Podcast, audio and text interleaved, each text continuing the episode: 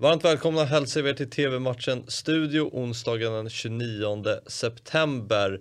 Vi ska snacka upp två av Champions League-matcherna idag. Zenit Sankt Petersburg mot Malmö FF på Gazprom Arena. Tidig avsparkstid, 18.45.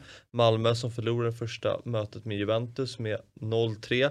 Gästar nu ett eh, Sankt Petersburg som toppar den ryska ligan. Mm. Tror vi om Malmös chanser ikväll? Eh, ja, Sankt Petersburg eller Zenit eh, toppar där men de brukar aldrig toppa ut i Europa. Va? Så det är väl det som är Malmös hopp helt enkelt. Att det här är inget superpolitligt Europalag. De är ju pålitliga så tillvida att de kvalar in till Europa hela tiden. Men, men frågan är hur märkvärdigt det är egentligen. Malmö kräver vi studsar tillbaka. Vi, vi, är ju lite griniga över att man inte gjorde det. Liksom, förlora mot Juve, helt okej. Okay. Även om förlora aldrig är okej okay, så, så är det ändå helt okej. Okay. Om man tittar på vad det är för eh, liksom, status på de olika klubbarna. Men vi var ju lite griniga på, på den spelmässiga insatsen. Och, och, då tycker jag att ja, men jag, och jag, jag kräver och tror på bättre spel mm. från Malmö hade den här matchen. hade man inte lite för stora förhoppningar på Malmö i den matchen då? Alltså man pratar lite om, om Alltså tongångarna var att ja, det är ett jättebra läge att möta Juventus som inlett mm. Serie A mm. svagt och, och sådär. Byggde man inte upp lite för stora förväntningar på Malmö inför matchen? Ja, du menar utifrån då? Ja, utifrån. Du menar även ja. internt? Nej, internt har jag inte så bra ja. koll på, men jag tänker utifrån att nej, men det... våra reaktioner var att ja, missnöjd. Nej, nej, men alltså, jag är ju som sagt var inte missnöjd med att man förlorar, utan jag är missnöjd med att man inte Eh, att man inte var med längre i matchen, alltså kände att, att man kunde gå för det. Att, att vi har med, med flyt nu så kan vi faktiskt få med oss ett resultat. Mm. Eh, matchen stängdes ju ganska tidigt så, så, så, och det är jag besviken på att man inte kunde hålla emot. Om det var taktiskt naivt av, av, av Jon Dahl Tomasson eller så säga, hans spelare. Det, det, det, det är väl möjligt att det var det. Att han man kan vända och vrida på det här. Vi vill få med ett resultat. Vi går hårt från början mm. eller vi tar det lugnt från början. Man kan ju verkligen välja olika vägar och är bara konstatera den vägen man valde vi ställer upp med eh, en ganska offensiv besättning på kanterna har det varit eh, så att mycket prat om. Eh, ja, det blev inte bra. Nej. Men det kan ju vara så att det kan ju vara ett segerrecept i andra matcher. Men, men just mot Juventus så blev det fel. Mm. Zenit som förlorar första matchen mot Chelsea med 1-0.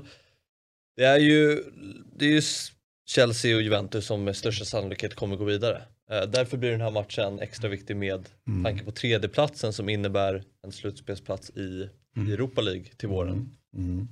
Så det lite, känns ju lite som att Malmö och Zenit gör upp om den här tredjeplatsen. Så. Ja, och då gör man ju upp eh, för, för Malmö då, både på bort bortaplan och hemmaplan mot Zenit. Så jag menar, skulle det vara så att man eh, så att säga, torskar mot Zenit här så, så är, behöver ju inte det vara hela världen heller. Nej. Så att, ehm, för jag tror väl ändå någonstans att man, man eh, att man får svårt här. Mm. Eh, jag, jag, tror, jag tror på uddamålssegern för, för Zenit, det gör jag.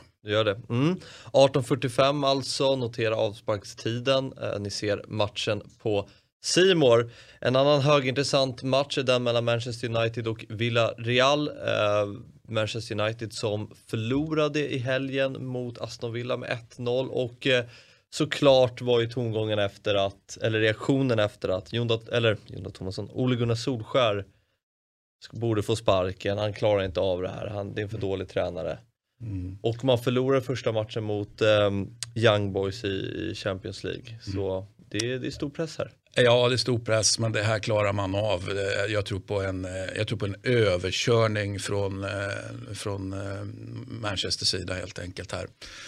Eh, alltså man, man, bara måste, man bara måste. Dels med tanke på, som du sa, ligaframträdandet men också kanske ännu mera eh, första omgången liksom där man ju, ja, vad håller man på med? Mm. Det, det, är alltså, det är alltså skärpning nu så, så, och, och det gäller både Ole Gunnar Solskär och spelarna.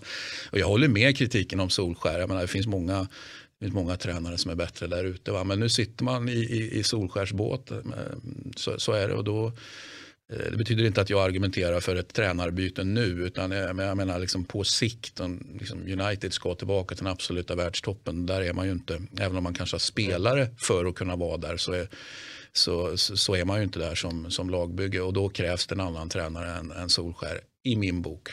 Det är ju en back-to-back från Europa League-finalen Mm.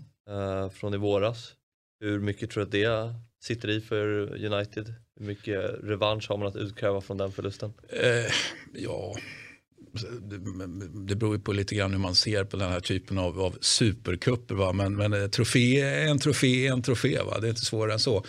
Men snarare är det väl då att man är ännu mer sugna på att tvåla till dem. Så att, eh, jag tycker det, liksom det, det, det talar också för Eh, precis som att det finns revanschlusta på Uniteds sida så talar det ju för Villarreal eh, också. Jag kan tycka liksom att resultatet i den supercupen faktiskt talar för båda lagen. Mm. Att det är ett ingångsvärde som är så att säga eh, man kan göra någonting positivt av.